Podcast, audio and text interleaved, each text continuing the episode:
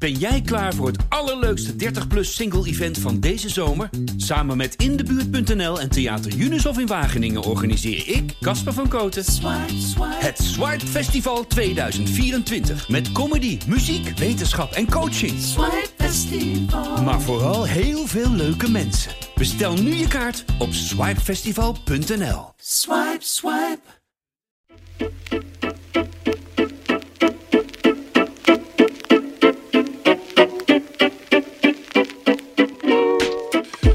Hallo, dit is Haags Half Uurtje, de politieke podcast van Trouw, waarin je alles hoort over het belangrijkste nieuws uit Den Haag en hoe dat ons leven beïnvloedt. We gaan de diepte in en vertellen je dingen die je niet in de krant leest. Mijn naam is Christophe Smit en deze week gaan we het hebben over de toch weer schokkende uitkomsten van de parlementaire enquête naar het fraudebeleid dat deze week is gepresenteerd in de Tweede Kamer. En wat ons vooral bezighoudt is dat de wortels van dat harde fraudebeleid veel dieper liggen en dat de beeldvorming over fraude eigenlijk al pakweg een halve eeuw dat beleid bepaalt. En dat bespreek ik met mijn collega Esther Lammers. Hartelijk welkom Esther.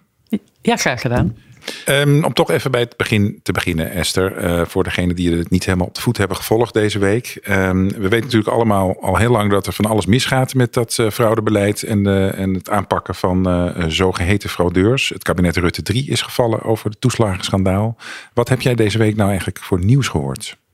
Nou, wat heel erg opviel is dat de systemen die tot de toeslagenaffaire hebben geleid, ook van toepassing zijn geweest bij het UWV en bij gemeentelijke uitkeringen voor de bijstand bijvoorbeeld.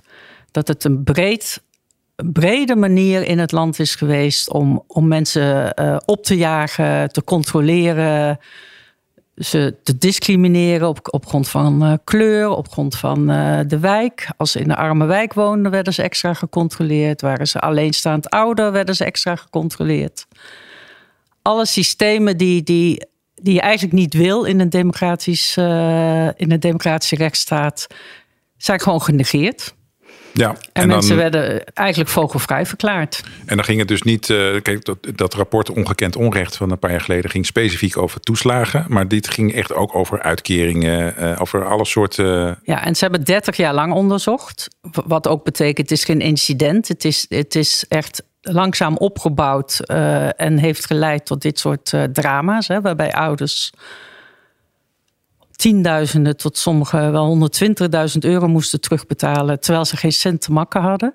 Dat ze hun baan verloren, dat ze hun kinderen verloren. Dat, dat zijn echt menselijke drama's die wij eigenlijk niet kunnen bevatten. Nee. En dat een overheid dat doet, dat is schokkend. En dat, dat het waren dus niet eens fraudeurs in veel gevallen, maar gewoon mensen die per ongeluk een postcode niet hadden ingevuld of uh, dat en soort dat een klein gemaakt. foutje. En dat kwam dan weer door een forse bezuiniging. Dus er werd een forse bezuiniging opgelegd en dan ging. Uh, en dan moest de afdeling die besloot dan: we gaan nog meer controleren op fraude, want dan halen we die bezuiniging wel weer binnen. Ja, dat is een, een perverse prikkel, heet dat. Maar goed, uh, uh, het nieuwe wat jij dus hebt gehoord is dat uh, tot nu toe dachten we steeds van nou dat is alleen de Rijksoverheid en die toeslagen die daar fout in zijn. Maar het zit in alle bestuurslagen tot en met de gemeente aan toe. Ja, en bij het UWV die de, die de, die de werkloosheid en de arbeidsongeschiktheidswetten doet. En dat, dat betekent dat het systematisch fout zit. En dat is vrij ernstig. En wat ze ook concludeerden, dat is ook nieuw, is dat de Tweede Kamer en de Eerste Kamer erbij hebben gezeten, niets hebben gedaan en geaccepteerd hebben dat er hele slordige wetgeving kwam. En zelfs toen ze signalen kregen dat het niet goed ging, dat mensen vermorseld werden, hebben ze niet ingegrepen en de wetten gewijzigd. Dat is best wel een zwaar verwijt aan een parlement wat geacht wordt in het belang van burgers uh, te handelen. Ja, en het verwijt was aan zichzelf, hè? want het was een Tweede Kamercommissie die. Uh, ja, dat is dus heel grappig eigenlijk, of heel zuur kan je ook zeggen. Maar goed, ook en wel een ander gezond. verwijt, wat ook voor het eerst is gebeurd, is dat ze de journalisten ook een uh, tik geven. In Want welke ook zin? journalisten die hebben uh, aangejaagd dat er steeds harder beleid kwam door elk akkefietje dat er ergens een fraudezaak was, uh, enorm op te blazen en dan naar de Kamer uh, te rennen en te vragen: en wat ga je hier aan doen? Wordt het beleid nog harder? En zo niet, waarom niet? En dat, veroorzaakte een soort uh, spel waardoor het ook alsmaar harder werd. Zegt de commissie. Ja. Nou, kan ik daar nog wel een kleine nuance in aanbrengen? Want er zijn ook journalisten geweest die de toeslagenaffaire boven water hebben gehaald. Ja, uh, dat waren onze eigen collega's uh, Jan Kleinijenhuis uh, destijds van Trouw en Pieter Klein. Klein van uh, RTL. Die uh, hebben natuurlijk een grote rol gespeeld in het aankaarten van die toeslagenaffaire. En die werden daarmee eigenlijk ook geholpen door Tweede Kamerleden, toch? Ja, er waren drie Kamerleden die uh, ook op een gegeven moment dachten: dit, gaat toch wel, dit is toch wel heel vreemd wat hier allemaal gebeurt. En die hebben ook met elkaar samengewerkt. En dat heeft dus wel de toeslagenaffaire boven water gehaald. Het gaat dan natuurlijk om Azarkan van Denk. Het gaat om Renske Leijten van de SP. En Pieter Omzicht van Nu Nieuw Sociaal Contract. Ja, die destijds nog zelfs uh, vanuit het CDA uh, dit heeft aangekaart, toch? Nog voordat hij daar uh, de ja, deur achter En daar heel veel tegenwerking van het CDA ook heeft gekregen. Ja. Um, nou, Esther, dat rapport dat ligt trouwens daar voor jou. Het is een enorm boekwerk. Het weegt heel zwaar. Ik zie hem daar liggen. En daar staan ook allerlei conclusies in.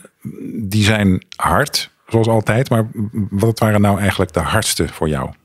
Wat ik het allerhardst vond, was dat uh, de commissie de conclusie trekt dat de mensen die de overheid eigenlijk het hardst nodig hebben, het hardst zijn geraakt.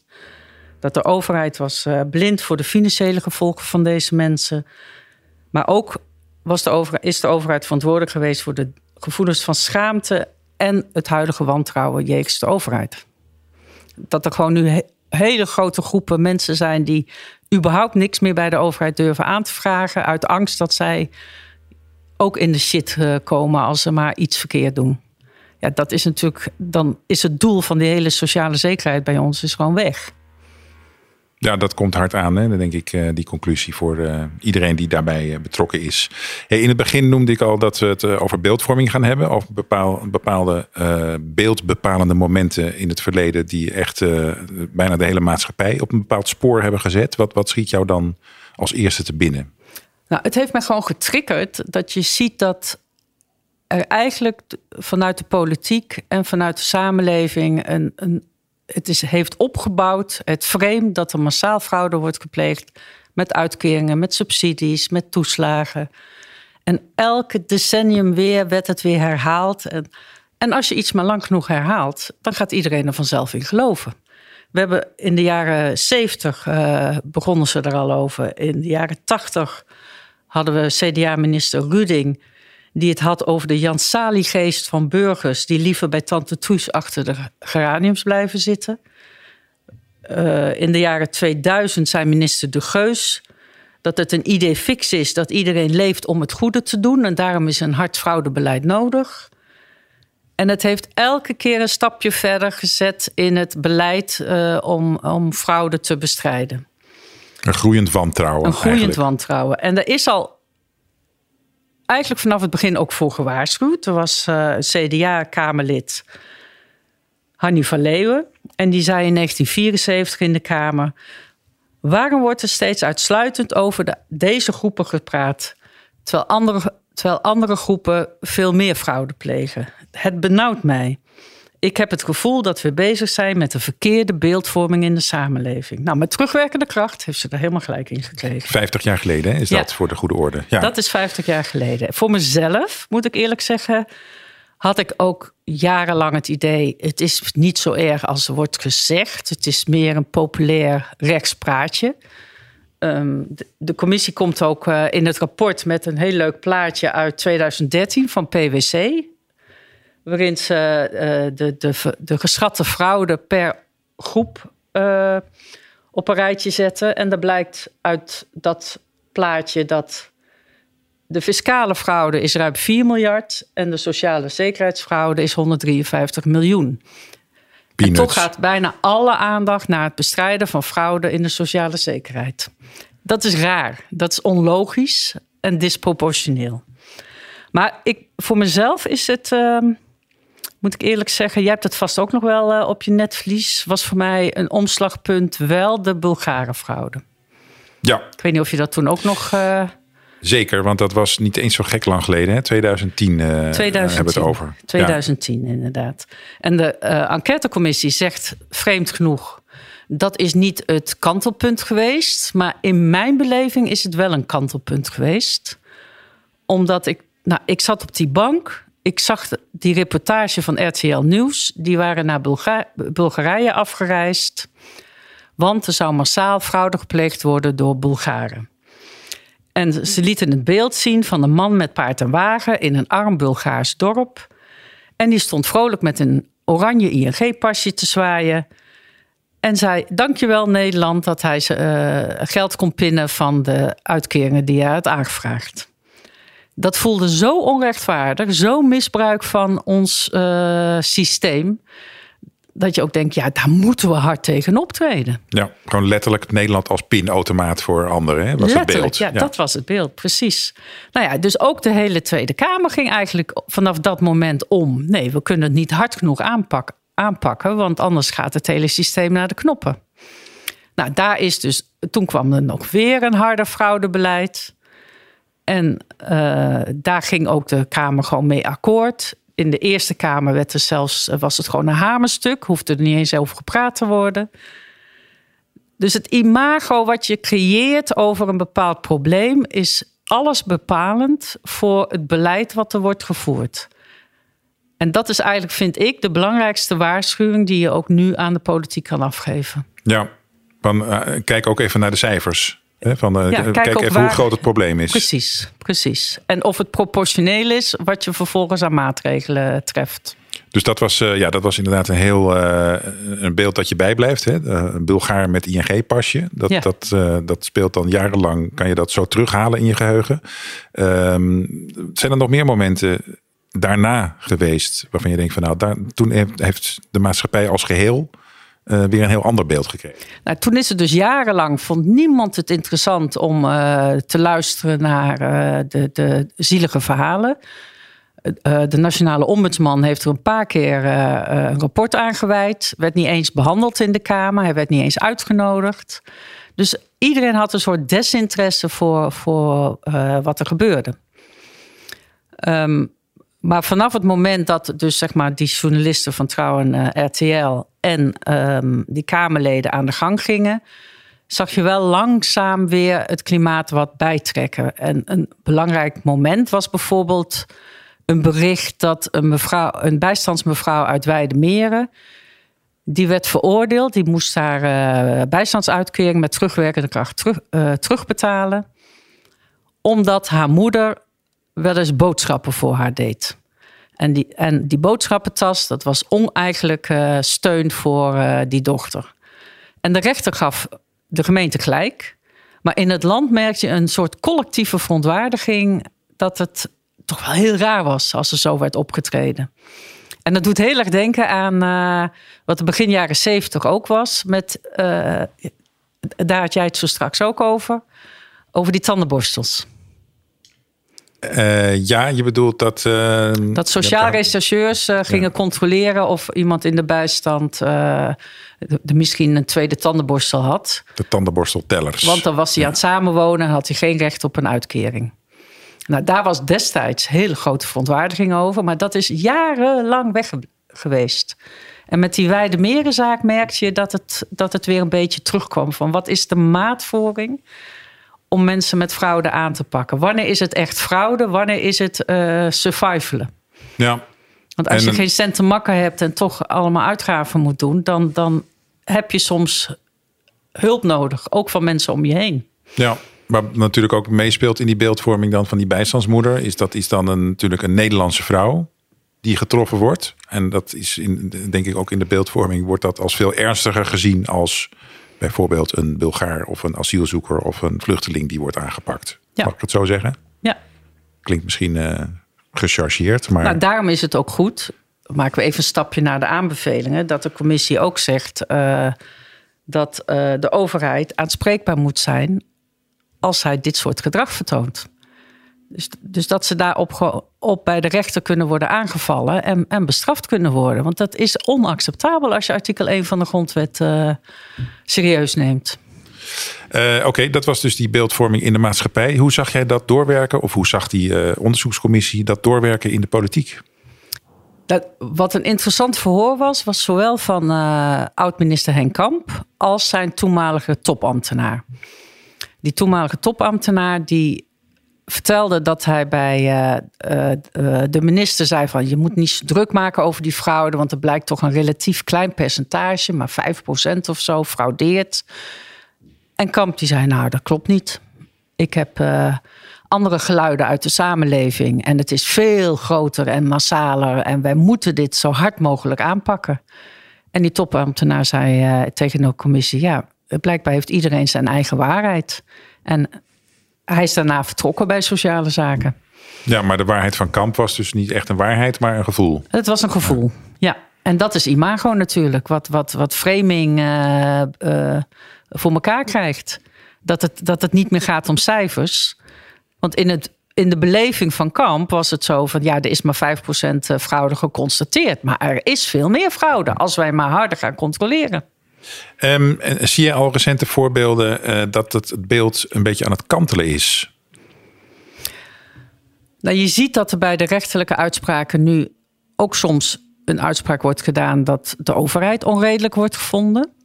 Dus er is een uh, zaak in Apeldoorn waar de vrouw uh, veel te weinig eten en drinken zou kopen per maand. En de gemeente die controleerde dat via de via de bankrekening. En die zei, dat is onwaarschijnlijk. Je moet gemiddeld 200 euro uh, toch uh, aan eten en drinken geven. En jij geeft maar 50 euro uit. Dat kan niet. Dus jij fraudeert, want dan krijg je elders uh, eten. Terwijl die vrouw gewoon daadwerkelijk weinig boodschappen deed... omdat ze het geld er niet voor had. Ja, deze vrouw ging naar de rechter, of stapte naar de rechter... en die stelde haar in het gelijk dat de gemeente dit te kort door de bocht had besloten.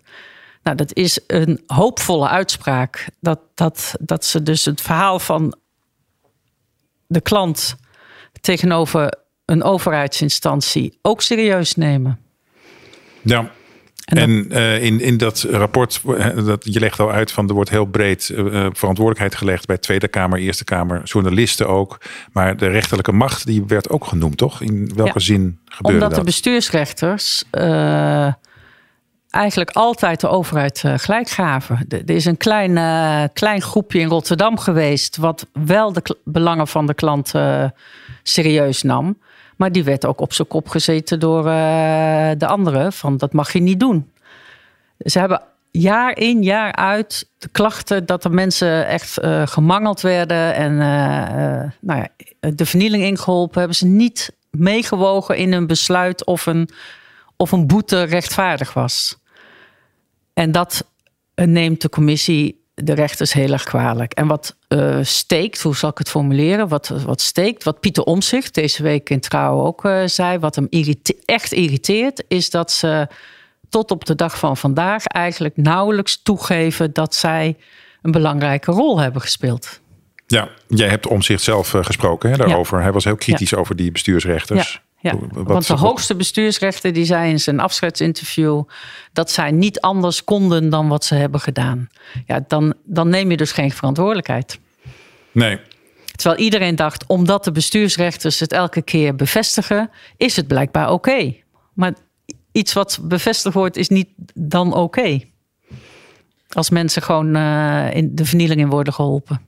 Ja, en uh, je hebt je ook verdiept in die aanbevelingen van die uh, commissie. Um, wat heb jij daar uit, uit opgepikt als eigenlijk meest praktische oplossingen?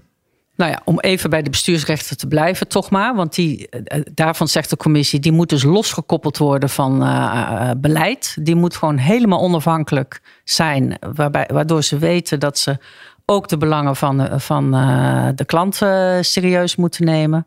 Waardoor ze niet meer van partijdigheid beticht kunnen worden. Dat is een heel belangrijke aanbeveling, denk ik. Maar een hele kleine, maar ook belangrijke aanbeveling is dat, dat de commissie adviseert om onder brieven van de belasting, van de gemeente, van het UWV, dat er altijd een naam en telefoonnummer van zo'n ambtenaar moet staan. Zodat de burger altijd iemand kan bellen om opheldering te vragen, om uit te leggen waarom het niet klopt of whatever. Maar in ieder geval dat de overheid niet meer een groot anoniem blok is waar, ja, waar je nooit iemand te spreken krijgt. Ja, en dat als ze dat nummer bellen, dat ze dan geen computer aan de lijn krijgen, maar een echt uh, sprekend ja, een echt, mens. Een echt mens. Een echt mens. Ja. Die ook die brief weet dat dat besluit is genomen. En dat kan, het, het, het klinkt als iets kleins, maar ik voorspel je dat ambtenaren daar helemaal niet blij mee zijn. Maar het geeft wel de mogelijkheid om weer contact tussen overheid en burgers te creëren. Want daardoor hebben ze te lang niet doorgehad dat er zoveel fout ging. Een ander belangrijk uh, besluit is natuurlijk om uh, de overheid uh, aansprakelijk te stellen als zij discriminerend gaan handelen. Ja, want tot nu toe kon je die overheid op dat punt niet voor de rechter dagen. Hè? Nauwelijks, nee. Nee, er is ooit een uitspraak gedaan dat, dat meneer Rutte, de huidige premier, die is veroordeeld omdat hij gemeente had opgedragen Somaliërs uh, te gaan controleren op fraude. Dat was toen hij nog staatssecretaris Sociale Zaken was. Hè? Precies, ja. precies. Maar dat is, was een vrijblijvende veroordeling. Terwijl je eigenlijk veel strakker moet kunnen afdwingen dat de overheid onrechtmatig bezig is. Ja, dat hij echt wetten overtreedt ja. en dat hij net als ja. jij en ik daarvoor gewoon gestraft moet worden. Om het maar nou te zeggen. En, en dan, dat klinkt heel technisch, maar dat de Tweede en Eerste Kamer gewoon echt moeten gaan controleren of wetten tegen de grondwet ingaan. Dat kan ook helpen. Dat klinkt als heel een omzichtonderwerp. Als ja, ik het zo dat, hoor. daarom ga ik er Ja. ook maar even verder niet op door. Nee, want, eh, nee, want die heeft inderdaad pleit voor een grondwettelijk hof en dergelijke eh, aanpassingen. Maar dat is een heel andere podcast waar we ongetwijfeld nog op terugkomen. Ehm, nou ja, als we dat rapport nog even op de weegschaal leggen, dan is het allemaal heel somber. En de commissie zegt ook van morgen kan dit weer gebeuren. Is dat zo? Nou, ik vind het een goede waarschuwing, want we zijn natuurlijk alweer een paar jaar na de toeslagenaffaire. En er is eigenlijk nog veel te weinig veranderd. En dat komt natuurlijk omdat we eerst negen maanden voor een, voor een kabinet aan het onderhandelen zijn. Dan weer verkiezingen en weer onderhandelingen. Dus de tijd om echt beleid te maken en rustig met dit soort uh, dingen bezig te zijn, is heel erg kort geweest. Maar het is wel nodig. Ja, want in de tussentijd zijn die ambtenaren nog steeds gewoon staand beleid aan het uitvoeren. Uh, en daar is niet zoveel Ja. aan veranderd. Ja, ja. Maar toch heb ik wel hoop dat ze het gaan oppakken. Want uh, in deze commissie zitten, zaten Kamerleden van alle partijen. ze, ze lopen er al een paar jaar achter aan dat het niet goed gaat. En de wil om er wat aan te doen, proef ik wel. Of het ze gaat lukken, moet natuurlijk blijken. Maar Ja. er is wel wil. En er is ook bij de, wat we altijd rechtse partijen noemen, maar ook bij wat meer populistische partijen, die hebben ook echt wel de, uh, gezien wat het voor effect heeft. En die willen ook dat dat voor de burgers beter gaat. Ja, Dus daar ben ik niet sceptisch over. Oké, want als, je, inderdaad- als we inderdaad even inzoomen op de PVV, eh, de grootste partij van het land, die zijn natuurlijk altijd sterk voor eh, fraudebestrijding eh, geweest. Maar iemand als Geert Wilders, die maakt zich ook heel boos over de toeslagenaffaire en de, de wantoestanden die dat heeft opgeleverd. Ehm, dus denk jij dat dit aan de formatietafel wel tot afspraken kan leiden om dit echt aan te pakken? Ja, aan de informatietafel moeten ze het echt hebben over, de, over een ander toeslagenstelsel. Dat is een heel groot ding wat, wat heel veel implicaties heeft. Maar elementen van de adviezen kunnen natuurlijk gewoon door de Kamer zelf uh, geïnitieerd worden. Hoeven ze geen kabinet voor af te wachten. Ze kunnen gewoon aan de gang. Kunnen gewoon vandaag aan de slag Ja, ze kunnen gewoon aan de Ja. slag. met wetswijzigingen Ja. en. eh, Ja. Oké, en dan zie je dat gebeuren in de Kamer? Of ik dat al zie gebeuren? Nou, dat is niet zo makkelijk. Je ziet bijvoorbeeld dat bij het herstel, bij de hersteloperatie was er een uh, voorstel van een, een uh, amendement van uh, Renske Leijten en Pieter Omzicht. Omdat het kabinet wilde dat uh, gedupeerde ouders die geld hadden geleend van hun familie, dat zijn bewijs overhandigden van een notariële akte. Anders kreeg ze niet dat geld vergoed. Nou, dat vonden zeg maar Leid en Omzicht idioot. Alsof je van die gedupeerden kan verwachten dat ze hadden bedacht dat ze naar de notaris moesten. Dat, zo werkt het in het leven niet. Maar dat amendement werd dus afgewezen door uh, de coalitiepartijen. Want het kabinet zag het niet zitten. Nou, de grap is nu dat de rechter dus uh, onlangs heeft bepaald uh, dat dat onre onredelijk was van, de, van het kabinet. Dus ze moeten alsnog die notariële eis eruit halen. Ja, dat was ook een punt van omzicht waar hij in dat interview met Ja, jou nog ja. even op teruggreep. Hè? Ja, ja. Maar het is tekenend hoe moeilijk het is om, om als Kamer uh, gezamenlijk op te treden. Terwijl je wel echt allemaal ziet dat er, dat er dingen veranderd moeten worden. Ja, maar wat we dus in de afgelopen kabinetsperiode steeds hebben gezien, is dat die coalitiepartijen elkaar wat dat betreft vast hebben gehouden en daardoor steeds dit soort dingen door de Kamer konden krijgen. Eh, dat is nu ook minder, toch? Want die, het is wat meer, uh, als er een nieuw kabinet komt, misschien wat meer afstand tot de Kamer. Dat, is, uh, dat gaan we zien natuurlijk. Ja, dus dat zou, een hoop, dat zou een hoopvolle ontwikkeling kunnen punt, zijn. Dat zou op dit punt echt hoopvol kunnen zijn, ja. Dat die Kamer gewoon iets meer kan, uh, de, zijn zin kan krijgen. Eigenstandig ja. uh, kan kijken of een wet wel uitpakt waardoor het bedoeld is. Of als het niet goed uitpakt, tussentijds kan bijsturen. Oké Esther, dit lijkt mij een mooi einde. Uh, optimistisch, dankjewel voor je uitleg. Graag gedaan. Uh, en dit was Haags half uurtje voor deze week, de politieke podcast van Trouw. Mijn naam is Christophe Smit en deze podcast wordt gemaakt door George Paul Henneberken en Michael Royal. Als u kwaliteitsjournalistiek een warm hart toedraagt, neem dan vooral een abonnement op Trouw. Uh, en volgende week zijn wij hier weer. Tot dan.